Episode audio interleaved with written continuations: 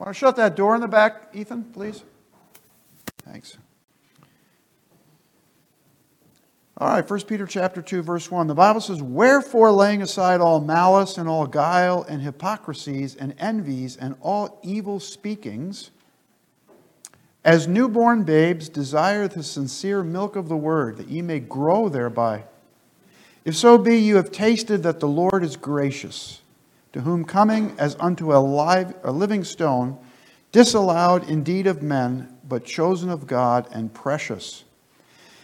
Ye also, as lively stones, are built up a spiritual house, a holy priesthood, to offer up spiritual sacrifices acceptable to God by Jesus Christ. Let's just stop there and pray. Lord, we ask that you'd bless now our Bible study this morning. Meet with us in a very real way, personal way. We pray, Lord, that you'd bless the Sunday school classes that are taking place downstairs um, be with each teacher and all of the different students and draw them closer to you. Pray your blessing on the morning worship service today, that it would just be a time of lifting up our hearts toward heaven, whether it's the special music or the preaching of the word or the offering, that all that would be done today would be to honor and glorify you. But as always, Lord, we're thankful for your goodness, we're thankful for your mercy and for your grace. For we ask it in Jesus' name. Amen. All right, this is our, I think, fifth lesson in this uh, series of Real Church. And if you're visiting or haven't been with us bef- during these uh, lessons, we, we talked about real faith, real purpose, real discipleship, uh, real faithfulness. So today we want to talk about worship and the whole idea of worshiping the Lord. And um, if you notice on your handout, everybody get a handout this morning? On your handout, um, underneath the, or the first paragraph, worship uh, is a sacred privilege of every child of God. It's really vital to our Christian experience, worshiping the Lord. And although there's great confusion in our day concerning who to worship and how to worship God, uh, Jesus outlined it simply. We must worship the Father in spirit and in truth, and we must recognize that the Holy Spirit directs our worship to exalt Christ. So, if you notice on your handout as well, the word worship, it's really just two words. Act, it's the act of a reverent heart and the way we ascribe worth toward another.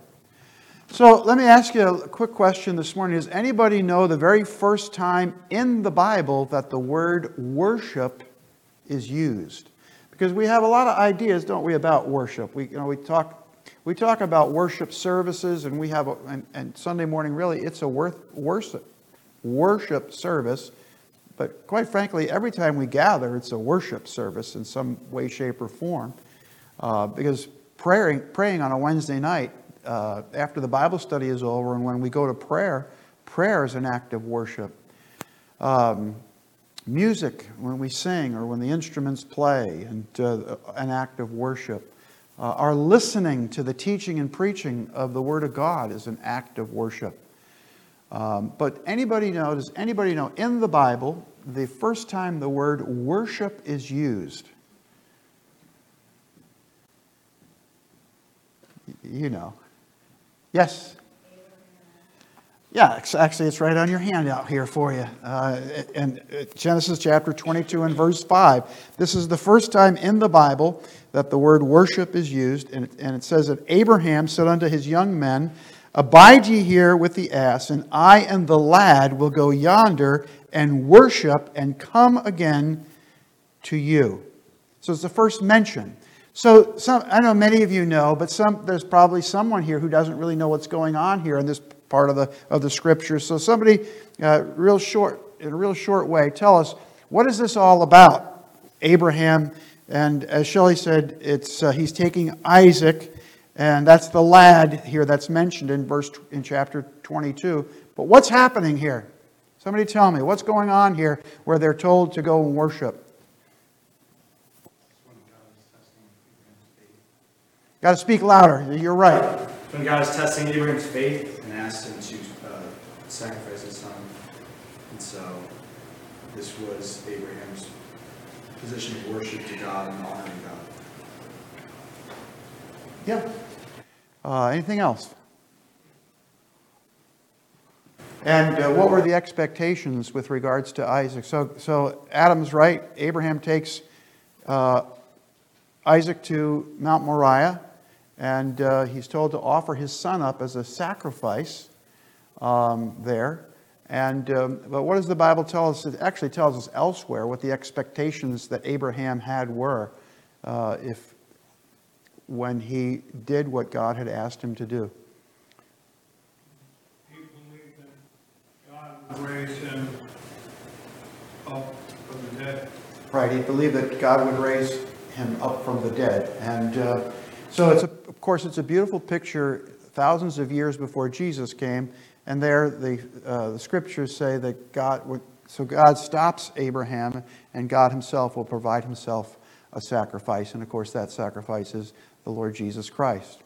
So that's the first time. And uh, it's always pointed out there in Genesis. So it's just two people. There's just two people Abraham and Isaac. And they've gone to worship the Lord. So you can worship. So, what does that tell us about worship? You don't have to be in church to worship the Lord. Uh, you can be anywhere and worship the Lord. Amen? And uh, so we learned that. Also, uh, another example here uh, on your handout Matthew chapter 2 and verse 21. The Bible says, And when they were coming to the house, they saw the young child with Mary his mother, fell down and, and worshiped him. And when they had opened their treasures, they presented unto him gifts gold and frankincense and myrrh. So the wise men came, they came and they worshiped. And uh, they worshiped the King of Kings there as, uh, just as a child. So, worship, it's an attitude of the heart that's expressed in our action. The attitude of the heart that's expressed in action. The, wait, now, there's, a, there's something before we even get into this, to the lesson today. There's, there, uh, like so many things in the Bible, we need to really think about the whole idea of why worship and what to worship, and of course, who to worship, we know is the Lord. Like, like for instance, uh, in the Ten Commandments, all right, I really put, I'm going to put you out to the test this morning. To the Ten Commandments. The first four commandments in the Bible are sometimes referred to as vertical uh, commandments because they're commandments between us and God. The next six commandments are horizontal, they're between us and one another. So, who can tell me what uh, one of the first four commandments? I won't even ask you to put them in order, but what are, what are one of the, what's one of the, what is the, what's the first commandment of the Ten Commandments? All right, so right, right from the start, God makes that clear. So, what's the second commandment? Okay, somebody said something I couldn't hear. Love your neighbor. Love your neighbor. The second commandment, is that the second commandment? Uh, yeah, I think so. It's the second, well, actually, what you're thinking of is Jesus said, What's the greatest commandment? To love the Lord thy God with all thy heart, with all thy mind, with all thy soul. And what's the second commandment? Second Jesus says, To love thy neighbor as thyself. So you're, we'll give you half credit, teacher. All right. Commandment is- Second commandment is no greater image. No graven image. Correct. Wow. Did you look that up or did you know that? No, because it's, Now remember, these are vertical. These, so all of these, these next, the next two, they, they deal with. I'll give you another hint. It's one of the reasons that you're here today. What commandment would that be? Keep the Sabbath day? Yes, very good. To honor the Sabbath. And, and now we know that today Jesus is our Sabbath. Uh, but we gather because the early church gathered on the first day of uh, the week, whereas the Jews gathered on Saturday, still do. And then there's one more. There's one more.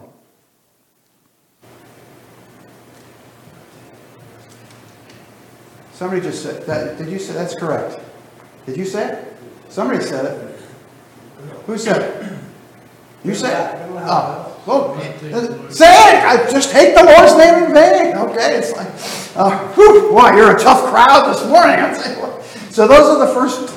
Well, like, what's the next commandment? What's the fifth? I'm thinking of doing a whole series on the Ten Commandments. Maybe that would be a good thing.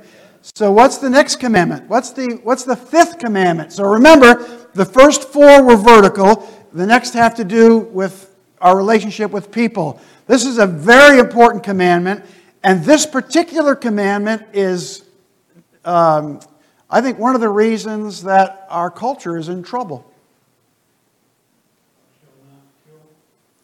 No, that's a very important commandment, but here's another, here's another idea. I think because this commandment is not always being uh, observed, um, then, well, I won't say that. I'll say that in just a minute. Next commandment. Number five. What's the fifth commandment? Frank. Honor thy father and mother. Honor thy father and thy mother. That's the fifth commandment. Then the next commandment is thou shalt not kill, thou shalt not steal, thou shalt not bear false witness, thou shalt not covet uh, thy neighbor's wife and, and or his property. But by the way, uh, this is a whole different lesson for a whole nother time, so I'm just going to say this. So if, if, if you're not honoring, you, you notice how, how the structure goes? First it says you need to honor God, and those are the first four commandments. And then honor thy father and thy mother. Uh, if you don't honor your father and your mother, then thou shalt not kill, thou shalt not steal, thou shalt not bear false witness. They're all built upon one another. Um, but the point of all this was the first four commandments are dealing with God. And the point of the lesson this morning is worshiping God. So one of the dangers that we have, and it doesn't, it's just not in our culture, it's historically, uh, there's a danger in false worship, right? So, for instance, in our culture today, what are some things that people um, worship?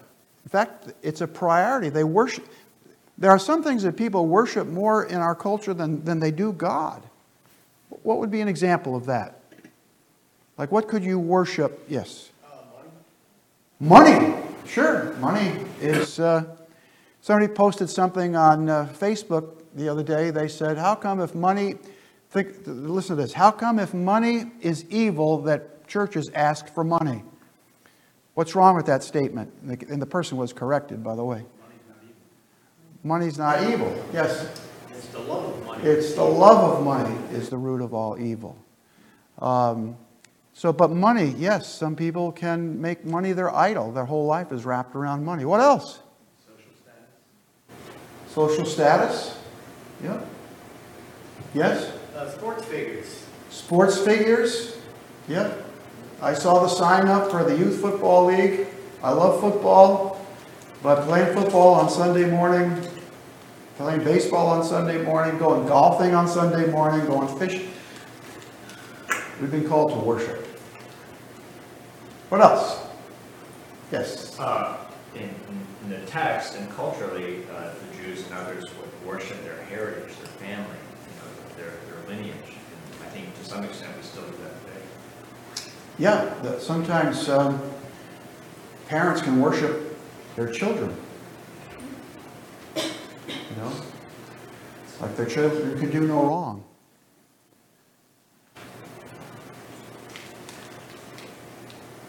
Right? Probably how we felt about you, huh, Adam? You could do no wrong. we didn't have that problem with you. Uh, we just needed to take the, the, the, Board of Education to the seat of knowledge and uh, think about that, and you'll get that in a bit. All right, uh, what else? Those are some good things with regards to not to worship. Anything else? Power. Power, yes. Their bodies. Our bodies, yeah. Career. The earth, yes. And that's been, that has been a problem for really since the beginning of time. And uh, with regards to creation and worshiping, putting the, Paul, Paul warned against putting the, um, putting the uh, creature before, no, yeah, putting the creation before the creator. And uh, that's huge today. Anything else? How about worshiping church? Sometimes that happens. There are whole, there are whole buildings built, and the whole emphasis, you know, the whole point of worship is the emphasis is supposed to be on Jesus. There's whole buildings built where people walk in and they're just in awe of the building. The building itself becomes a place uh, where they worship the building. Uh, you can't worship the ministry either. You can't, you can't worship the leader of the ministry. Um, the whole point of worship is to worship Jesus Christ. So, having said that, let's kind of get into this a little bit. So, if you notice on the back of your handout, the people of worship here that, that, that that's written here in, in 1 Peter. So, in 1 Peter chapter um, 2, beginning in verse 1, so Peter writes, Wherefore, and whenever you see in the Bible a wherefore, you need to understand what it's there for. And so, the first chapter of the Bible, Peter is talking about our um, inheritance that we have that's incorruptible, it's undefiled, it fadeth not away. He talks about the Lord Jesus Christ. He talks about the, um, the purity of our faith. He talks about being holy, for uh, God said, Be holy, for I am holy. He talks about the precious blood. Um, he talks about Jesus dying on the cross and purifying our souls. So he says all of this, and then in verse 2 he says, Wherefore, in other words, because of all of these things, lay aside malice and guile and hypocrisy and envies and evil speaking. As newborn babes, desire the sincere milk of the word that you can grow, if thereby you've tasted the Lord is gracious. Then he says this in verses 4 and 5 To whom coming as unto a living stone, disallowed indeed of men, but chosen of God and precious. Ye also, as lively stones, are built up a spiritual house, a holy priesthood, to offer up spiritual sacrifices acceptable to God by Jesus Christ. So, if you notice here uh, on your handout, there's really, with regards to the, the people of worship, two types of. Um, two types of people here. First, he talks about lively stones. And so sometimes, um, well, well, on your handout, look at Ephesians chapter 2, verses 19 through 20. Now, therefore, the Bible says, Ye are no more strangers and foreigners, but fellow citizens with the saints. So, in other words, when you accept Christ as your Savior, you've become a fellow citizen with the other believers. That's what the saints are. We're not talking about like Roman Catholic saints here. We're talking about every person who accepts Jesus Christ as their Savior is a saint. We've been set aside by the precious blood of Christ. We are part, as it says in Ephesians, of the household of God. We are built upon the foundation of the apostles and prophets, Jesus Christ Himself being the chief cornerstone. So Christ is the cornerstone. The, the, the, the, apostles are built upon that foundation. And you and I, we fit on that foundation. We're lively stones, the Bible says. And uh, Peter writes here and reminds us of that. Um, Chosen of God and precious, ye also, look at verse 5, ye also, as lively stones, are built up a spiritual house, a holy priesthood to offer up spiritual sacrifices acceptable to God by Jesus Christ. So that's you and I. We're connected because of the salvation that we have through Christ. We're connected. We are the people of worship. We gather. In other words, this isn't the house of God here. We are the house of God. And this is just the building where we gather to worship. Uh, but the house of God is really when the, when the church gathers together, and the cornerstone of, of, of the church is Christ, and we're built upon on that foundation. I was looking at a house the other day with Ethan, and uh, we went into the basement, and uh, you know, because you see a lot of this in New England. Um, in fact, I, it's the way my house is built as well. But all the old homes in New England, they were just built with the foundations aren't poured concrete, they're just built with big stones. Uh, the foundation to this church. On, on this side, it's, uh, I think that's granite that's on that side here. Uh, but on this side of the building, it's just fieldstone foundation behind the walls. And, um, but some, when they built this place, at some point, they laid the first stone, and then they built the foundation off of that first cornerstone.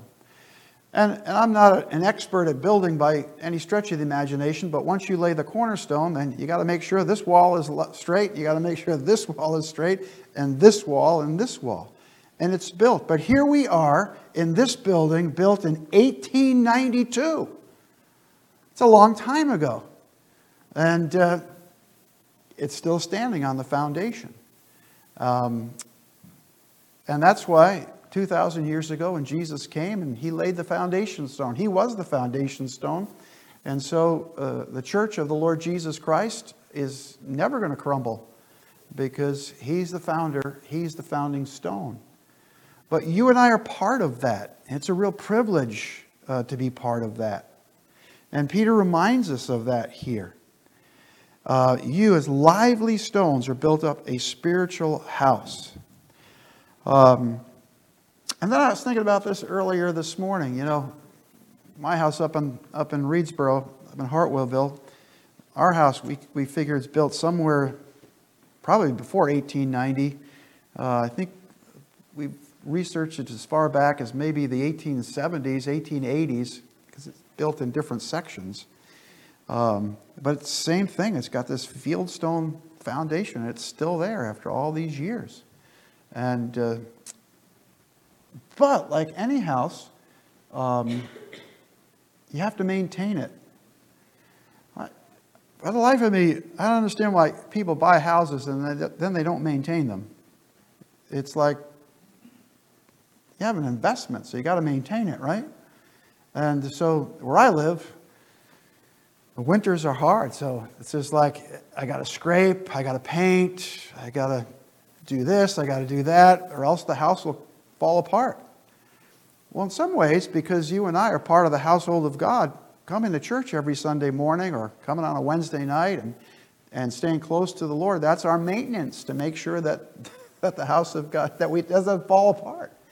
And when things go wrong, it's like a house where if the electric needs to be fixed or the plumbing needs to be fixed or, or uh, we, had a, we put a new door in this past year, a new front door.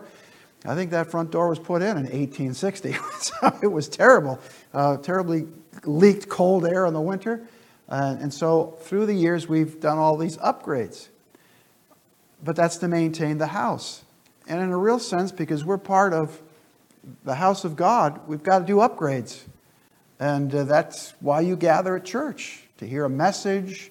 Um, that's like the fresh paint. And uh, to, to read your Bible, that's to make sure the electricity is working.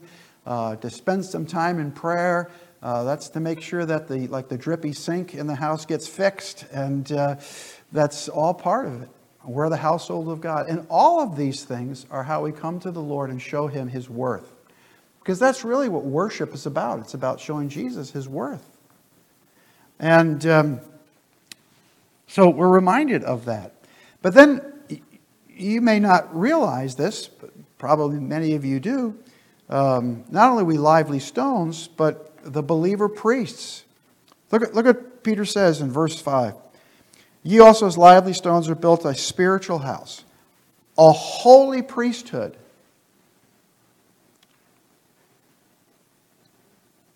A holy priesthood to offer up spiritual sacrifices acceptable to God by Jesus Christ.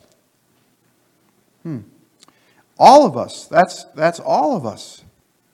We're all priests. That's the priesthood of the believer. It's a very important part of our faith.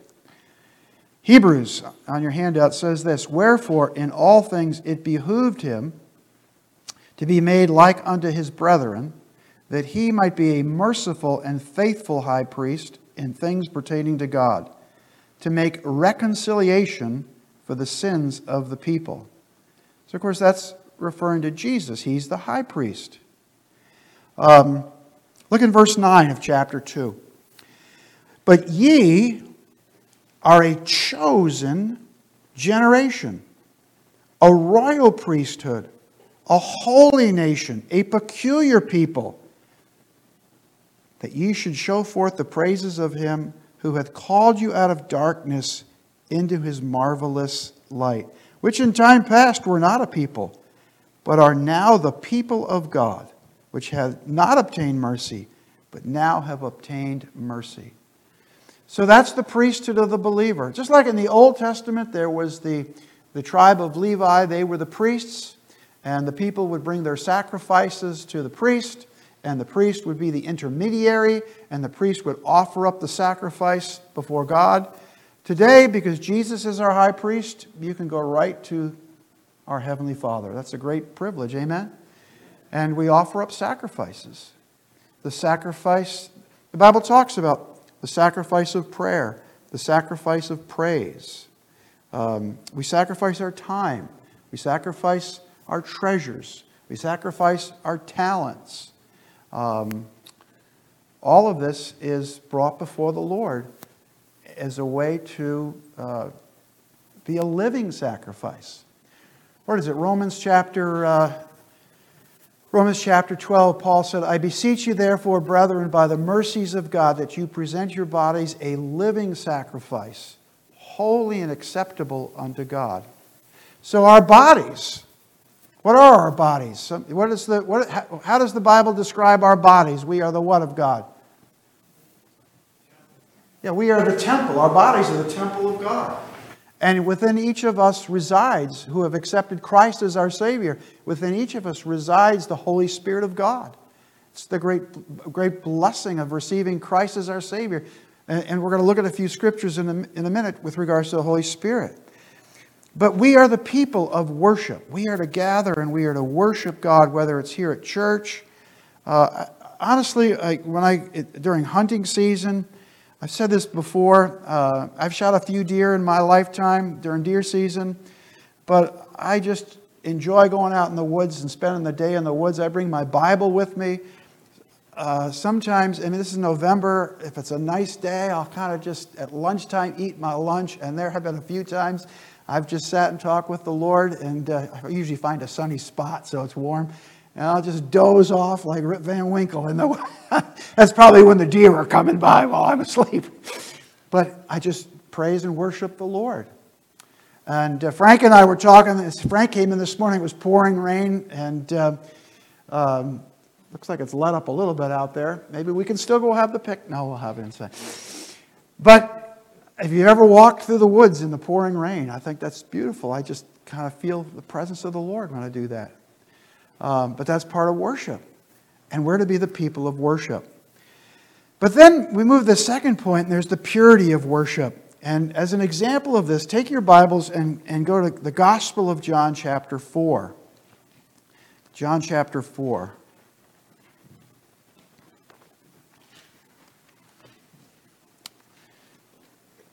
John chapter 4 is when Jesus meets the woman at the well.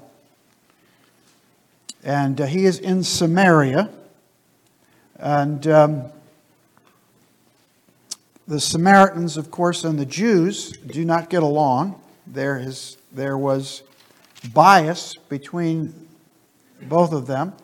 One of the neat things when I went to Israel in November was I didn't get to do this the first time, but when we left the northern part of the country, you usually um, enter Jerusalem from, I guess that would be the south. Uh, that would be the south uh, east. Well, they drove through the mountains of Samaria and had never been there before. And then we did end up in Shiloh, which is up, up, in, up in Samaria. But Jesus went uh, in chapter 4 where it says that, um, verse 4, it says of Jesus that he must needs go through Samaria. That would be a way, a, a path that Jewish people at that particular time would not usually go. But he comes to the city of Samaria, and in the city of Samaria, uh, he's at a place called Sychar, and that's the place where Jacob's well was. And he meets a woman there, and he has this encounter with the woman. And so pick it up, um, pick it up, if you will, in verse number 11. Now, actually, pick it up in verse number 6. Now Jacob's well was there, and Jesus, therefore, being wearied with his journey, sat thus on the well, and it was about the sixth hour. And there cometh a woman of Samaria to draw water. And Jesus saith unto her, Give me to drink. Now let me just stop there for a minute. What's the significance of the Bible recording the sixth hour at the end of verse 6? It's the middle of the day, in other words. What's the significance of that? Yes? Uh, women didn't go to the well in the middle of the day, in the heat of the day, to get water. They went either in the morning or in the evening. So she was obviously going there. She didn't want to see, she didn't want other people to see her or talk to her. Right, so in the back, if you didn't hear Beth, she was exactly right. So it's the middle of the day. This woman goes to the well. Women would not go to the well in the middle of the day. They would go, as Beth said, early in the morning or they go later in the evening. So the significance is she didn't want anyone to see her. She didn't want anyone to meet her there. She was going at the, the time of the day when there would be no one there. So why? Why didn't she not want anyone to see her there? Her reputation. Her reputation. And what was her reputation? Yes. Well, the text bears out that through the conversation of her and Christ, that uh, he asks, well, go get your husband, and then she says, I have no husband, and he says, verily, it's true, you have like four or five. Odd. And then the man she's living with is not her husband. So she would have been a person who, in that culture there, the, she would have been an outcast. People would have talked about her. And um, uh, she would have been someone that people didn't want anything to do with. But the wonderful thing about Jesus is there's no one that he doesn't want anything to do with if they'll open their hearts up to him. And um, so that's what's happening here. Verse 17. Well, the woman's, in 16, Jesus says, Go call thy husband. The woman says to him, I have no husband. And Jesus said unto her, Thou hast well said, I have no husband. Thou hast had five husbands, and he whom thou now hast is not thy husband. In that sayest thou truly. And just again, just so we clearly understand, it's not that her five previous husbands had died. Um, we, don't, we don't know what happened, but I think we can pretty much assume that all five of them did not die. Um, or else she would be the black widow of, of the Bible. it could be. And the woman said unto him, Sir, I perceive thou art a prophet. And uh, now here's, here's the gist of this with regards to worship. Our fathers worship in this mountain, and ye say that in Jerusalem is the place where men ought to worship. And Jesus saith unto her, Woman, believe me, the hour cometh when ye shall neither in this mountain nor yet at Jerusalem worship the Father. Ye worship ye know not what. We know what we worship for salvation of the Jews. But the hour cometh and now is when the true worshippers shall worship the Father in spirit and in truth. For the Father seeketh such to worship him. And God is a spirit, and they that worship him must worship him in spirit and in truth. And the woman said unto him, I know that Messiah cometh, which is called Christ. When he is come, he will tell us all things. And Jesus said unto her, I that speak unto thee am he.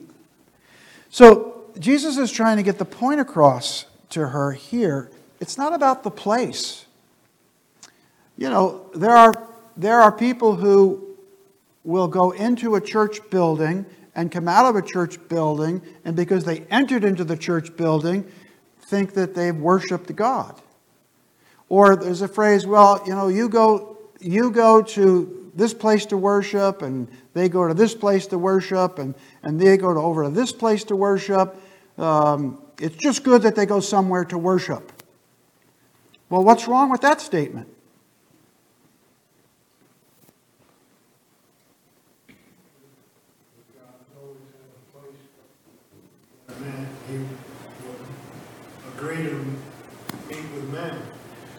Well, that's true. God's always had a place that he would meet. And so what, why couldn't the person say, well, yeah, God meets with me at such and such place? Because he meet with you anyway. That's true too. He can meet with you everywhere, but but now I'm kind of, and I have made that comment, and it's true that we can worship God whether we're here, we should, could worship God whether we're in the woods. We should work, can worship God at work. But now I'm kind of zeroing in on where the body people gather. And so the phrase, the, the, what I said was, was so and so says, well, I worship at this place. So and so says, I worship here. So and so says, I worship here. And the statement that I then made was, well, it's just important that you go and you worship somewhere. What's wrong with that? Well, I think the model in the New Testament bears that Christ gave himself for the institution of the church, and that's best done through local church bodies. And we see even in Revelation, uh, oh, even through the Gospels, there's letters to specific churches. And so aren't we as the people of God um, intended to be a part of a local church, invest and uh, participate? You're exactly right. But what I, the question is, these different groups, they're all going to a local church somewhere. But that, that, everything you said is right. Yes? Yes, it has to be a place where the truth is preached and taught. It doesn't do you any good to go to a place and worship if the truth isn't being taught. So, for instance, you could go to the Kingdom Hall and say you've gone to worship. The problem with going to the Kingdom Hall and worshiping is they preach a false gospel. You can go and, and yes, go ahead, Frank. Uh, we're talking about the, worship with the spirit and truth. Yes, exactly. Uh, and so it's got to be a place where there's truth. So that's just one. Of, in fact, I spoke with someone from the Kingdom Hall once, one of the leadership there, and you know they said, "Well, why can't you just accept what we do?" And I said, "Because you think because your opinion of who Jesus is is different of my opinion of who Jesus is." And they had to admit, "You're exactly right." Because that's a problem. If you don't believe in the Bible Jesus, then who are you worshiping? So um, it's got to be a place where there's truth. And, and how do we know that there's truth? So let's look at a couple of things here. So notice on your handout, worship in the Spirit. 1 Corinthians 2.14, but the natural man, let me just say this too before I go any further. So in our area, we are not the only assembly that preaches the truth. I don't want anybody to think, well, we're the, there are numbers of churches in our area that preach the Bible. All right? Um, and I'm glad for those ministries. And, and, but there are numbers of assemblies in this area that do not preach the truth. They preach a works based salvation. And if you go and you're going to a place that preaches that you have to earn your way to heaven, that's not the truth, because none of us can earn our way to heaven. That's a false gospel. Paul warned about it, right? In Galatians, he said, Though we or an angel from heaven preach unto you any other gospel, let them be accursed. It's a serious thing not to preach the truth. So it's important that where we worship, we worship where the truth is preached.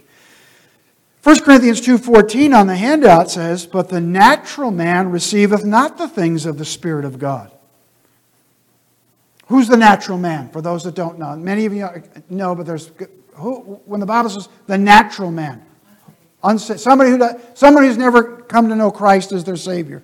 But the natural man receiveth not the things of the Spirit of God. They're foolishness unto him.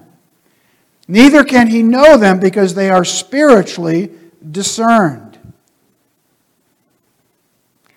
And so we're reminded of that. We're reminded, too, by the way, that it's possible in some of our churches because we, if we're, we need to be careful with regards to worldly methodology because we're supposed to worship in spirit and truth. So not only does our message need to be uh, truth, but our methodology needs to be based upon truth also. So how do we know? Uh, how do we know? Look, look. Go, if, uh, if you're still in John, go, chap, go to chapter three and look at uh, verse six. Chapter three, verse six. That which is born of the flesh is flesh. That which is born of the spirit is spirit. Marvel not that I say unto thee, Ye must be born again. And then verse 8 is one of my favorite verses in the Bible.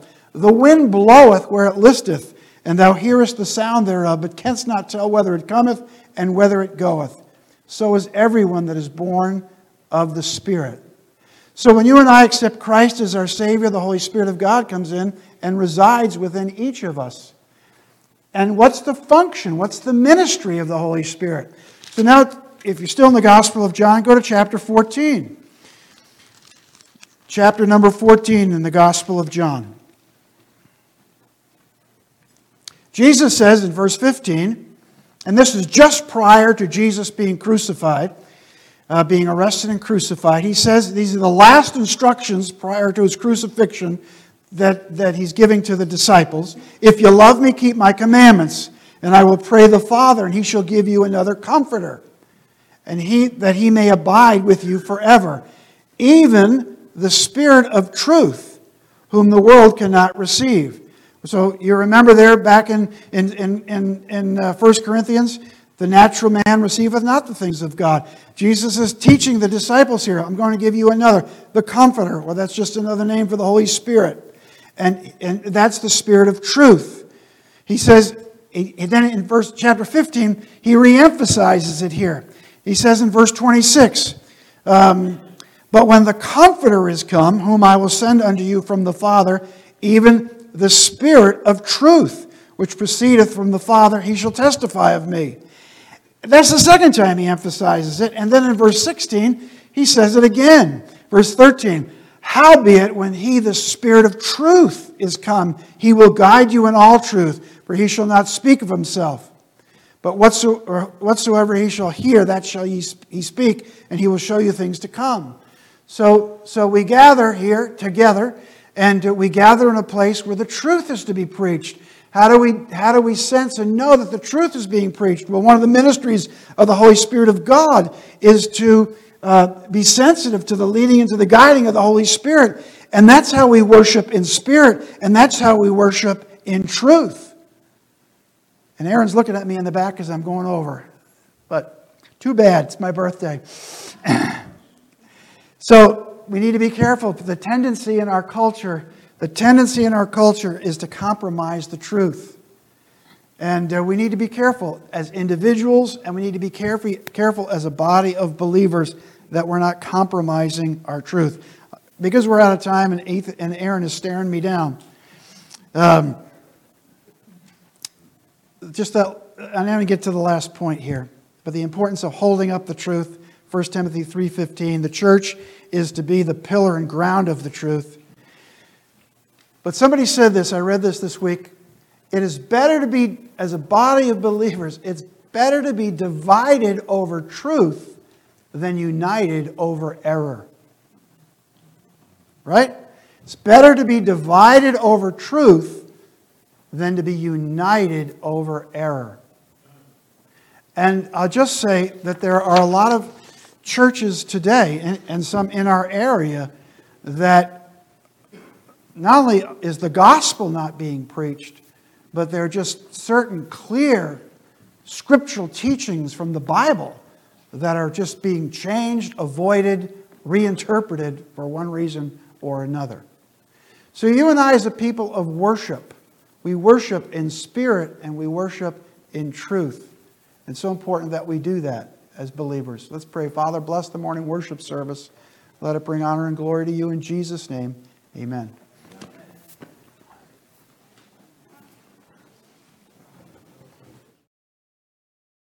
We are so glad that you've taken the time to join us today. If you've been blessed by the message, or if you have placed your faith in Jesus today, we want to hear from you. Maybe you still have questions about what it means to have a personal relationship with Jesus. Please let us know, and we would love to answer those questions from the Bible. We would also be happy to provide you with the Bible and other free Christian resources to help you grow in your faith. You can email us at info at mountgreylockbaptist.com or send us a message on Facebook. You can also call us at 413 662 2107. We would love to hear from you, and our desire is to be a blessing to you in any way that we can. God bless.